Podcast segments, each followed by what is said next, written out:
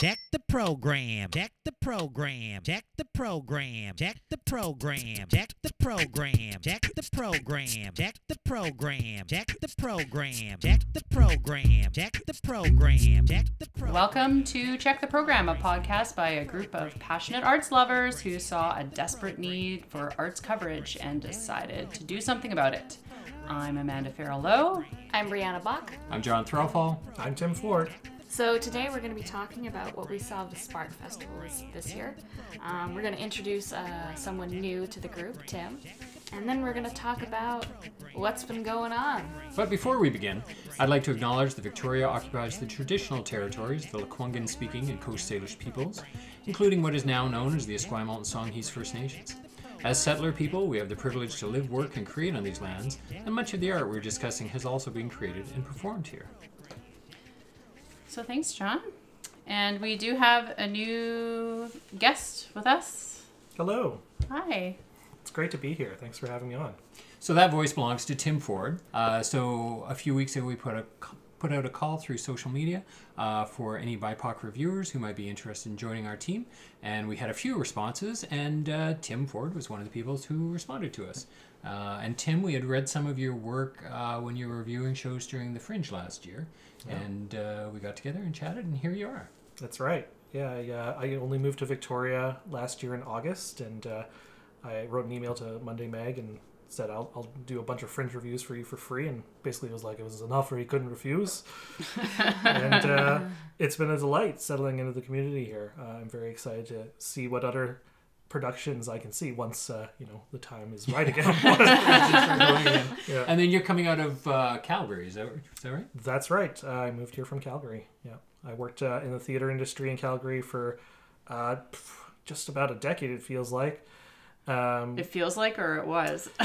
you know, it's it's there's a brief period of time in uh, 2010 to 2013 when I was in Toronto. But uh, yeah, other than that, I graduated in oh boy, now now I'm really going to start dating myself. 2009 uh, from the University of Calgary with BA in English and a minor in drama. Um, did a bunch of work there with like Clem Martini, working on plays and stuff, and then decided I would make my way in the big city in Toronto. Uh, loved it. It is an exorbitantly expensive place to live in, which is why I went back to Calgary, uh, and then kept going west and found my way out here just last year. Yeah. so, how does the theater scene in Victoria compare to Calgary? Uh, well, I think it's much more intimate. Uh, that is to say, uh, the island as a whole, I think, operates uh, more as a community than just Victoria. You know, you'll see people from Nanaimo uh, and Tofino and things like that. Um, I think the other big thing is that it's a very dedicated community to sort of like the identity that is out here. Uh, Calgary has a more international kind of flavor, I would say, to it. You get a lot of people who are coming out there to study, get their feet wet for the first time, uh, put on a production, partake in a production or two, and then they may take their talents and go elsewhere, um, back to Toronto or wherever they may have come from in the first place. Um, but yeah, no, I think what delights me about uh, coming out here is that I think there's a big opportunity for growth out here. Um, I, I seem to be coming at a time when there's like a massive population boom out here, all these condos going up everywhere, and uh, hopefully with that, a lot of talented artists are going to start making their way out here too. So, any uh, highlights in terms of stuff you've seen so far since moving here? Uh, well, to be perfectly honest, uh, most of the stuff I saw was at Fringe, um, of which you know there was a ton to really enjoy. Um, boy, I'm gonna have trouble remembering show titles now. I really should have studied up here. but a lot of one-person works. I remember the uh, uh, Summer Bucket List was a lot of fun. Uh, Girl Power by the uh, Saltines or Salty Broads uh, was absolutely great. Um, That was a favorite of our around this table too. Yeah. yeah. And it is interesting. A couple of those we've seen remounts of. Uh, Girl Power's remounted recently, and Summer Bucket List just went up for a revamp remount stage reading uh, last week. I guess it Yeah, was, did anyone yeah. see that? No, it was sold out both shows Oh, from what I've heard. darn. I heard they got actual teenagers to do it this time. Oh, Yeah. that's interesting. Yeah, Yeah, yeah, fresh cast and Oh. uh, script revisions as well. So hopefully we'll see that as a fully realized production at some point. Yeah, that's so. that's probably a good sign that they're hoping to take it and do more with it, which is cool. Yeah, yeah. Yeah. Um, one thing we always hear about in Victoria, I think it'd be interesting having you on the team just because you bring an outside perspective. Uh, but one thing we always hear about is that it's hard to find out what's going on in the city. Uh, would you say that's been an issue for you, or if you've been, uh, you know, even if you're not getting to stuff, do you hear about what's going on? You know, it's it's so hard to say because I was plugged into the community because I worked with Theater SKAM when I came here, um, and you know it's tough because when you're in the scene, you hear about more stuff. Um, when you're out of it is when it's a real test of things. And now that I, I have I have uh, I'm no longer working with Theater SKAM. It was an amicable party. I'll just say that in case anybody's worried. Um, I'm curious to see how it goes because I, I suspect that I'll find it harder to hear about things. I'm plugged into a few things like the Theatre Victoria Facebook group where a lot of people post things. But if you're just somebody who's moved to this city for the first time, I suspect you will find it's very tricky to find a centralized kind of resource uh, where everybody posts their events. You know, there's not really a, a single place that you can reliably go to and say, this is going to tell me what I can do with my Friday, my Saturday, uh, what I can do with my kids, what I can do with my uh, partner, that kind of thing. You know, so um, there's, I think there's an opportunity there uh, that you know some like-minded folks could get together and maybe start something like that. Who knows? Maybe we will at some point. That'd be delightful. Um, but uh, you know, uh, I've got my ear to the ground. Uh, is sort of the, the way I'm looking at it, and uh, I'm keen to, to dive in once uh, once things get rolling. We did see uh, fairly recently there was that. Uh, well, I'm sure I don't know if it'll be happening now. Yeah, that- uh, it shown up that there's a relaunch of uh, That Arts Victoria. artsvictoria.ca. Yeah. Uh, and I think their ambition is to become sort of a, uh, the one-stop shop for arts activities in the city. We'll see if that happens or not. It's it's something that a lot of people have talked about for a long time. Yeah, it's that it's that holy grail. Yeah. You know, we've yeah. I mean, um, John. I'm sure John, you and John talked about it, but we are both ex Monday folks, and that was the place that you used to go for all Mm-hmm. that stuff. Um, but yeah, it's just and it's just so difficult to create that perfect that perfect place to go for mm-hmm. everything. So mm-hmm. it's Even, yeah. even today, like preparing for this podcast, uh, jumping online to find out who is canceling what and what shows are postponed and everything, I had to look all over the place. Like there was no mm-hmm. one central resource for that. I was looking at Facebook pages, I was looking social media, I was looking at actual websites for companies. Like it was all across the board. Yeah, and it just it takes so much time to gather all that information. Yeah, that's true. Yeah. So Tim was going to kick off uh, his reviewing with us with the Children's Hour at the Phoenix last week. Yeah. Um, Brianna, you were going to go see that for the Martlet as well. Yep. and uh, that didn't happen. Like just and it didn't happen like less than two hours before showtime. Uh, the word went out that it was going to be canceled, so that didn't happen.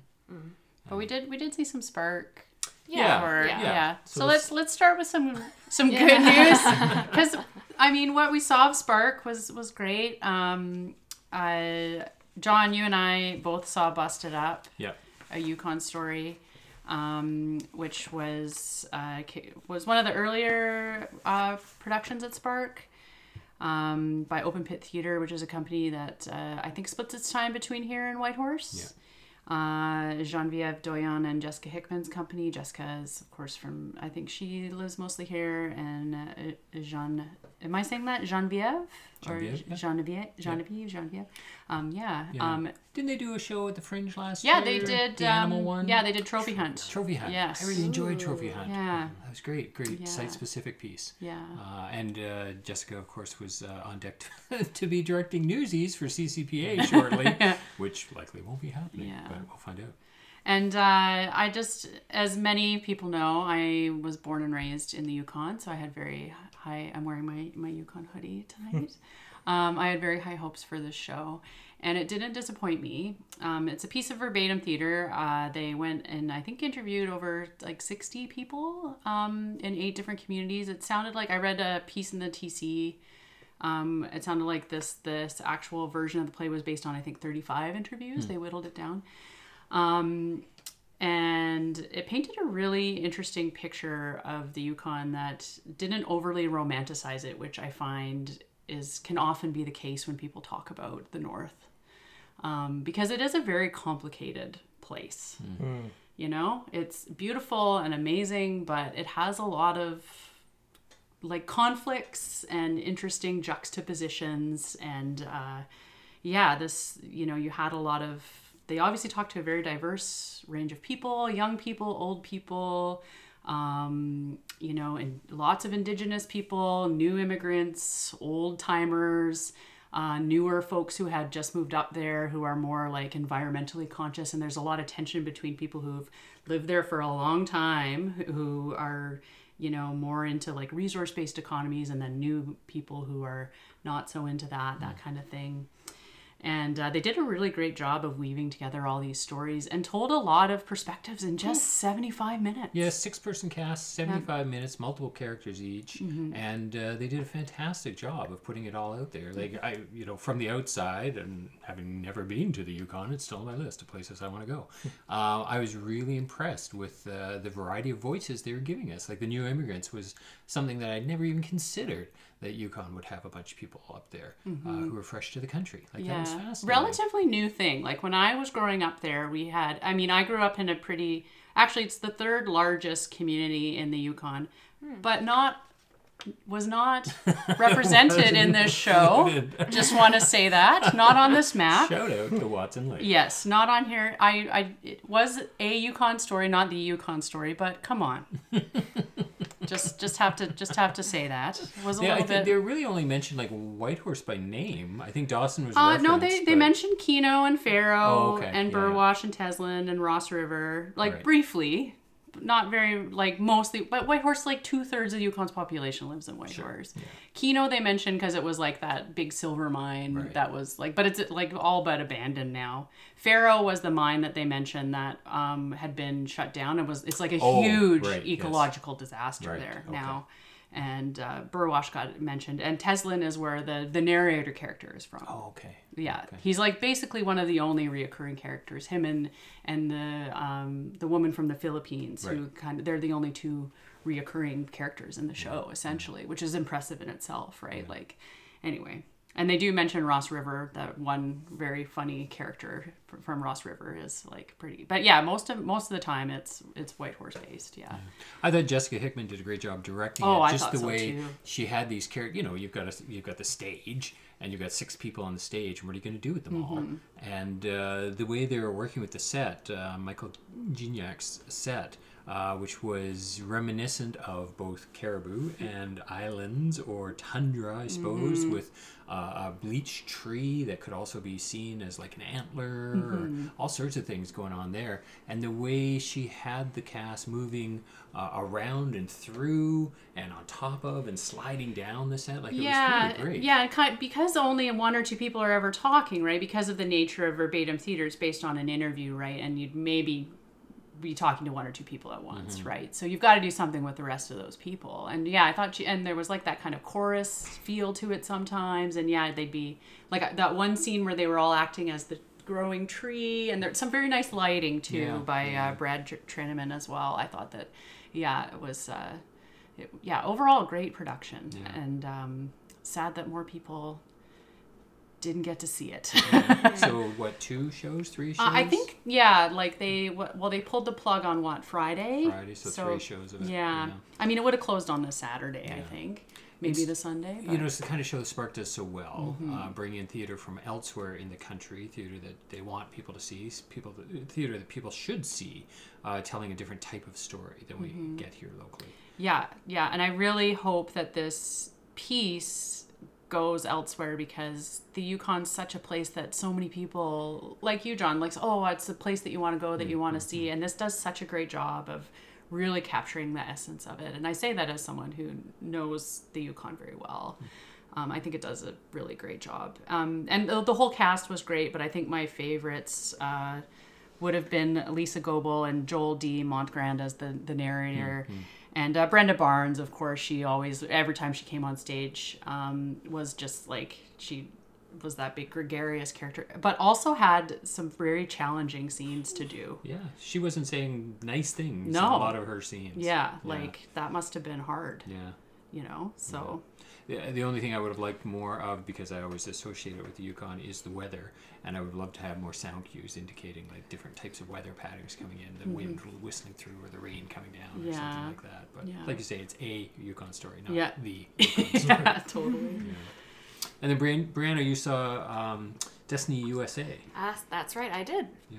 Yeah. I saw that at the Fringe last night. Did you see that at the Fringe last year did too? not, no, no. Okay, so Laura Ann Harris, who is uh, previously local, uh, lived in Victoria, and then as we find out in the show, uh, she's moved to the states. Yeah. Yeah, so um oh thank you. no, so yeah, no, I didn't see it last last year at the Fringe, so I was going in totally blind, so but as you mentioned earlier, I guess like this does count as a piece of verbatim theater, which I didn't know was really a thing. Hmm. Yeah, because now it's just her telling the audience the story of how she got to work as a sort of relay operator for the deaf and hard of hearing in America. I'm I like, thought it was pretty a pretty cool concept for a show that she's basically an invisible voice for the hard of hearing. Like she's she's people are typing their messages and she's speaking the words to someone else, but she has to she can't censor herself. She Right. has to say what they say, and similarly, it's not all nice. It's not all good. Yeah, no, there's a scene early on where it's just like someone's racist, Yeah. and it's just like she has to say that. Hmm. But yeah, Yeah, harsh. Yeah. And Harsh, then but- you know, wrapped in around there, we get a bit of her life yeah, and yeah. going No, on it's still her. about like about her mom getting cancer Yeah. and her her how she met her husband. no, and, and just like the most dorky way possible, honestly, like true love at an airport, basically. which is kind of sweet. It's Yeah, love, no, it's it's like poetry and it's comedy, but it's just like listening in on all these conversations that really resonated with her, Mhm. and sort of ending where it's just like, yeah, with the uh, with the suicide suicidal person, Right. and just sort of ending where just like the situations might be different, but we're all connected. I cried at the end. I don't know about you. Oh, that's great. No, no, that's, uh, that's, that says something. So, Crystal Osborne was the director on it. Oh. Uh, done very much in sort of uh, uh, the Spalding Gray fashion, where she was sitting at the table uh, talking to the audience. Yeah, yeah, Um, what'd you think of that kind of a presentation of it? Did you want more? Did you feel it was adequate for what it was doing? Or I felt it was adequate for what it was doing. yeah, Um, well, just because I hadn't seen a show like that before, um, it was very minimalist in its presentation, but I think it was used well. I mean, the star of the show is more the writing than anything else. And it was just like, here's this story, here's some poetry. Um, what surprised me is that uh, Laura's actually a pretty good physical actor. Like when she's sort of embodying Pam at the office. It's just like, yeah, yeah, that's that's somebody, or the over aggressive um, team builder, whi- which is just like, here are the rules for being a relay operator, verbatim, verbatim, verbatim, that kind of stuff. Yeah, but but yeah, I think the star of the show was really the writing more than like the set or the acting yeah, more yeah. than anything else. And of course, like the people doing ASL, because she's like, it's up there and you're watching the, the person sign, and she's down there, just kind of awkwardly sitting and waiting. Ag- Again, a great piece of theater because it brings us uh, a slice of life most of us don't ever encounter. Mm. You know, and I think that's always the power of live theater when, when that's possible. Yeah. Yeah. Uh, when I saw it in the summer, she was using some projections on the screen. Was that Yeah. the case this time around? Yeah, she was still doing that. Yeah. And did you find those engaging? I remember not being thrilled with the Um, projections. Uh, the the projections were basic. I mean, I'd recently come off seeing um, the Belfry's latest production. What was that again? What's it, the Boom X? No, no. No. Um, No, Uh, what was oh, it? sorry, Ministry that of Grace. last Yeah, that one, which really went above and beyond with the projections. I well, think. that's Yeah. beautiful. Yeah, Yeah, but yeah. in comparison, it was just yeah, some text. Yeah. Um, the, but the standout was like the people do, doing the ASL, Yeah. not like the the poetry or the. I think it was just the poetry and maybe something else, Hmm. but it didn't leave that much of an impact on me. Mm. I really enjoy watching uh, sign language interpreters at mm. work, and often when I see them with a piece of live theater, I, I tend to watch them almost as much as what's going on a stage because it is like a piece of choreography. Like you really get mm-hmm. into the movement of it all, and I like watching how the audience reacts to what they're signing and you know how that all works. It's pretty cool. Yeah. yeah I've seen that a few times. Yeah, it's great that we're seeing. I mean, obviously, this is part of the entire production, but it's just great to see it when you happen to be in one of those uh, performances. Yeah. It's just nice to, to see more of it happening. Mm-hmm. So, I was glad that I got a chance to see it, and it's a shame that no one else who missed it during the Fringe isn't going to be able to see it Yeah. if they didn't already. But on the plus side, if you liked what you saw of Laura Ann Harris, uh, she, I hear through the group Grapevine, will be coming back in town in October and doing a show. so Uh, so you can That get seems a to be- little bit mo- more of her there. plenty of time for all of this to blow over. Yes. Hopefully. Yeah, because the stuff that was Where's coming in next week at Spark, I was really Yeah. looking forward to. Yeah. Um, uh, between breaths, I was really looking forward to seeing that, and uh, Kismet things have changed as well. And I only got to see one of the mini plays, and I really enjoy the mini play experience. Yeah. at Belfry, so Yeah, I didn't get to see it mini play. Yeah, the mini plays are a really neat part of the Spark Festival. It's a very, uh, very cool thing. So, yeah, it's just such a bummer. Spark is one of my favorite festivals of the year, and I mean, yeah, I mean, so many things are um, have gotten gotten axed, and I'm really, really feeling for a lot of our friends who work in the performing arts and music and everything right now, who are yeah, this is a huge blow for them in terms of their livelihoods. So it's it'll tough. be uh, worries, worryingly fascinating to see what happens. Mm-hmm. Um, you know, arts groups at the best of times uh, are struggling to make ends re- meet, even the successful ones. yeah. Uh, and to have this kind of thing uh, punch in the middle of their seasons where we don't even know how long it's going to go on. How much do you cancel? Do you cancel two weeks ahead? Yeah. Two, two months ahead? Like, we don't know. Some people are taking interesting approaches. Uh, UVic School of Music is live streaming some of their shows. And we pulled up, the live streamed a concert on Saturday. And they had 2,700 views for it, which, Yeah. considering it just dropped out of the blue, that's not bad. Yep. Uh, for the previous Saturday, they, they live stream a lot of their shows anyways. But for the previous Saturday, they had a thousand views for that one. So that's so yeah. Obviously, people are paying attention, and as people are stuck inside with Mm-hmm. not much to do, or yeah, I think we'll see more of that. I mean, uh, like Tim, you had mentioned the Vancouver Symphony Orchestra. Yep. Yeah. You know, there was a big live stream for them, uh, which I tuned into parts of, and you know, it, it's such a odd conundrum we find ourselves in. I, I should even mention that like the the orchestra was sat in spaced apart. We Oh, had oh, every really? other every other musician. oh, Um, I am not versed in the Yeah, yeah. specific positions, but I can tell you that even to a layperson like me, like when it comes to orchestras, uh, lots of people absent from the orchestra, uh, probably as a precaution. And like it's it's such a fascinating, in in a troubling way, a phenomenon to consider like how starved uh, people are going to be for any kind of relief from the anxieties of this situation, and how arts companies are going to have to figure out a way if there's a way to innovate around that. Uh, something that we might want to talk about is the um, planned social festival uh, that uh, Nick Green has set up. Uh, he's a player from Toronto, and he had this great idea that people could do uh, if they've got any kind of um, archival footage uh, shot of their shows, if they have any kind of video capacities, uh, submit your things to him and he will put it on in a sort of festival capacity, you know, just as an online kind of thing, you know. So it may be that like that's the kind of thing that we have to pursue in a time like this. Yeah. Yeah. I mean, historically, historically, let me just pull up my history degree for a minute. Um, throughout, throughout history, there have been occasions where theaters have been closed for a variety of reasons, uh, sometimes political. Uh, New York saw it uh, post 911.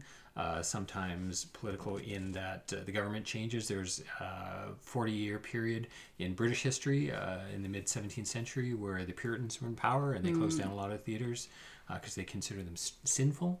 Uh, labor relations have seen theaters shut down for strikes over the years. Uh, win- weather for uh, outdoor theaters uh, had to close during the winter months. Uh, and then, of course, disease. So, uh, bubonic plague, when it swept through London uh, in the late 16th and early 17th centuries, that closed down theaters a number of times there.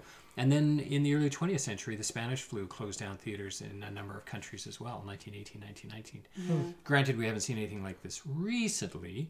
Uh, when SARS hit uh, the Toronto area in the early 2000s. What did they do? They threw a giant concert. it was like to bring people Oh back. goodness. The Rolling Stones. that's And yet we're seeing bands now canceling. Pearl Jam canceled their concert, so it's not yeah, like that's Rage happening. Against the Machine Yeah. postponed their massive reunion tour that everyone was excited about.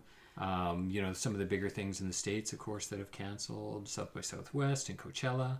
Broadway's closed for a month right now. Yeah, they just started the MGM shutting down all their Las Vegas resorts. Yeah. Um, the CDC in the U.S. just called for a ban of any gathering over 50 people in the United States for eight weeks. So that's So 50 Huge. people, you know, and this brings up the other Yeah. question like, yes, if you're going ahead with your show, even if it's in an ADC theater, are people going to come? Yeah. And should they come? Yeah. You know, like, granted, uh, I don't want to be hysterical at all because we only have one case on the island right now well that we know of. that we know of. we have one case on the island that we know of. So right now we're in very good shape, but I get the idea of social distancing. I get the idea of self. Uh, what's the term? Quarantine, Thank you, yeah. Self quarantine. All these new languages that Yeah. are coming in. Uh, I get that idea. So it'll be interesting to see how people come about. Brianna, you had mentioned the um, uh, the movie theaters that were showing uh, live theater Yeah. and operas and stuff like that. Mm. Yeah, the Odeon Yeah. um, Yates. Yeah. But then that brings Yeah. also up the idea that you would have to go to a theater to mm-hmm. to watch those Yeah. Yeah. But but they are live streaming it at the very least. Hmm, So I hmm. don't think it would be well, maybe it would be that hard for them to set up a platform, but they at least have like the technology and they do have stuff that's been recorded. They do have stuff that's like they have the cameras set up that are hmm. getting like the right the right Yeah. angles. You aren't mm-hmm. watching something from like the back of the theater. Sure. Like a like a middle school recording. yeah, that's right. Yeah. Yeah, Yeah, had a I mean, given that that you know Symphony Stream got twenty six thousand views on Sunday, which is pretty good. Maybe we're gonna see some more companies rethinking that. Um, I mean, something this is kind of silly, but you know, Disney dropped Frozen two three months early on their streaming platforms. You know, So maybe we're can do that. maybe we're gonna be seeing um, people releasing digital media a little bit earlier uh, or skipping the theater even you I know mean, like that We've never lived in an era where there's more easier access to streaming services. Mm-hmm. Like there's so many streaming services now. I guess the trick is getting your material there and trying to find some sort of financial compensation for showing it. uh, yeah i mean yeah i mean I don't know if the symphony was paid. Do you know if that symphony concert people had to pay to view Unfortunately, it? I don't. I know they didn't have to pay because uh, I was able to see it. Oh, without okay. paying. but uh, you know, uh, it's it's such a tricky thing because, like, you know, um, all the artists that I speak to about this issue, not just the artists, you know, uh, but in, in terms of all the people that surround them, box office staff, um, photographers I know who do shoot throughs, uh, designers, all the backstage folks. These are people for whom, you know, we're used to living on a bit of a knife's edge, but this is different. Um, I've never seen this kind of um, phenomenon where it's just you're you're literally unsure if you're going to be able to eat, you know, yeah. um, this month, next month, and that can be so upsetting and so terrifying, and the avenues for which people like can try to support them are limited. Unfortunately, I mean, uh, there's really no uh, roadmap for this kind of thing. You know, when we talk about like governments are talking about things like, oh, well, we need be- better labor laws and stuff, that won't protect a contract worker. yeah You know, a part time staffer, maybe. You know, they might get a paid sick day if a government passes a very stringent kind of labor law. A contract worker, like an arts worker, has to rely on, if they're lucky, a union. And by the time these guidelines kind of catch up to this situation, it's already too late. yeah they've already lost their their money and i know that there was some uh, indication from I think it might have been the heritage minister to, for people to document their losses. But you're right. By the time the government gets their act together, I mean, granted, I, you know, this is a very fluid situation. There's so many fires to be put put out right now. Mm-hmm. Um, but by the time they get figured a relief package figured out, it's too late, right? Mm-hmm. Like there's mm-hmm. no safety net Yeah.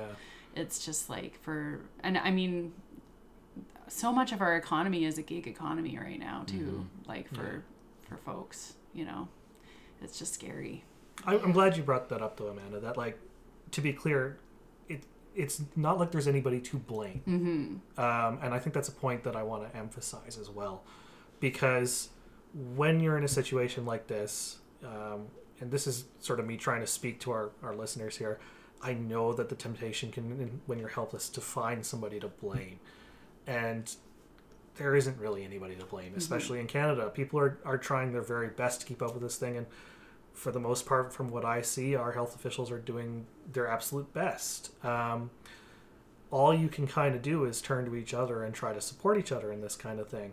And what you're doing right now, the people that I see online putting out messaging about things like how can we help each other, how can we get through this, innovate, try to find ways.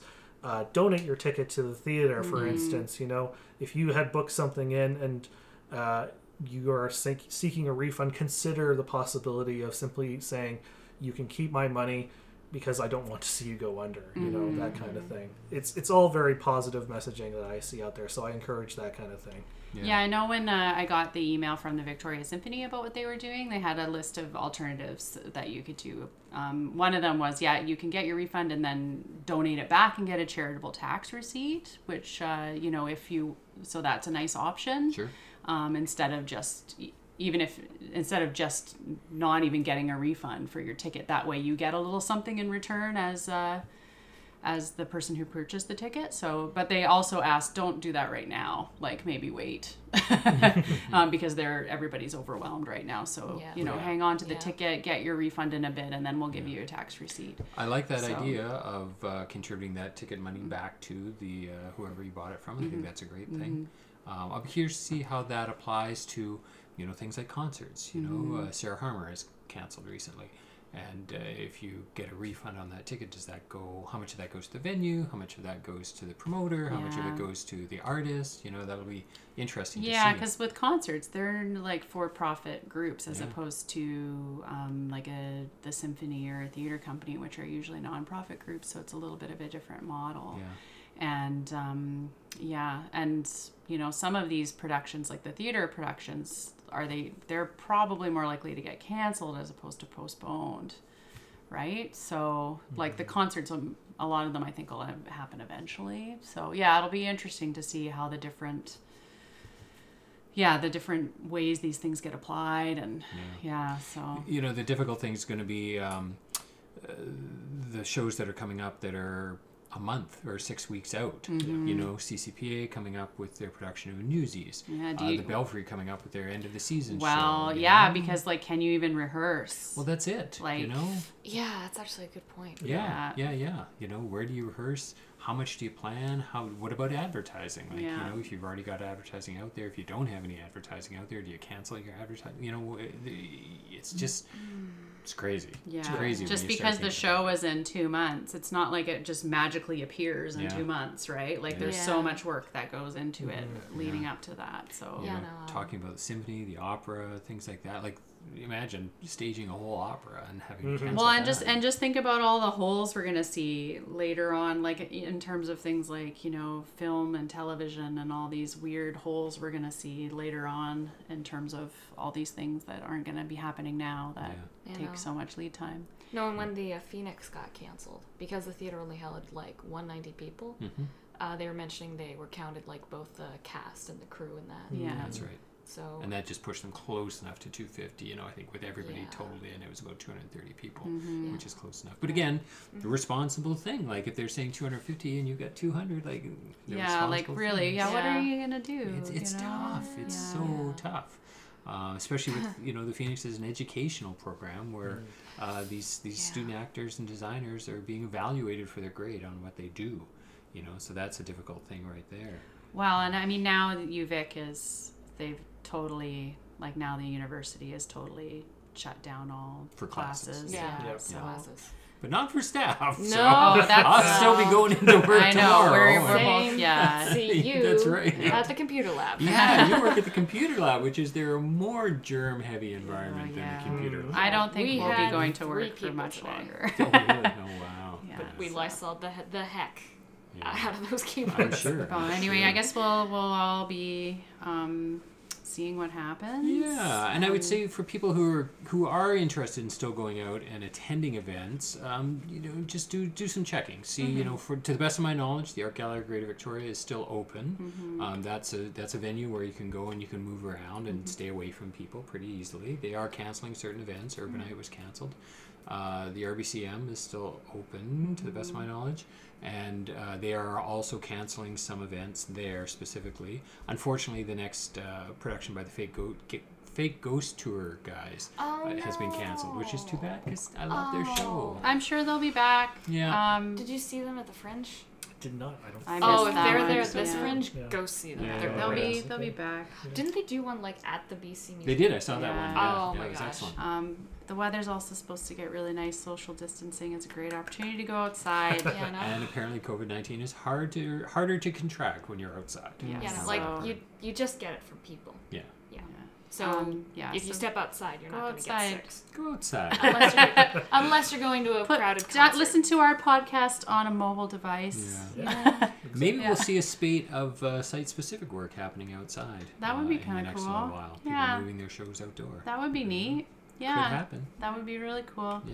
Well, I think we should be cheered by the fact that we work with people who are smart enough to know how to create things in the most dire of circumstances. I think we'll see Yeah. some pretty Yeah. cool innovation happening, like maybe some streaming stuff. Uh, that um, the festival that you were talking about by that Toronto uh, artist. That, that Yeah. sounds really. I, So that's really the cool. social distancing. I think I called it the social festival. It is the social distancing festival, Social Yeah. distancing festival. That's That's which is perfect. It's I perfect. think perfect. I think we'll see. Uh, I I know that people have been sharing um, some museum exhibits that you can tour virtually. Oh, Um, there's lots of stuff like that, so you can just look at yeah. stuff. Uh, speaking of, Yeah. uh, some people are actually making like developing their own museums. Yeah. I saw one thing on Cool. YouTube where it's just like the the bird museum where people submitted art. Mm-hmm. Yeah. I think yeah, as And Kind- recently there was even like someone put together a library in Minecraft.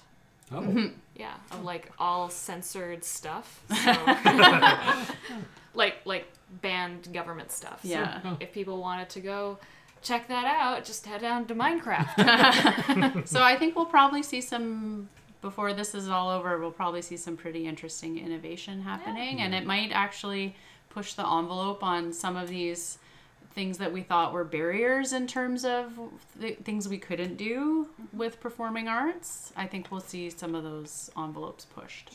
And if you're, Unfortunately, yeah, yeah. I think it's because they're forced into a position where they have to.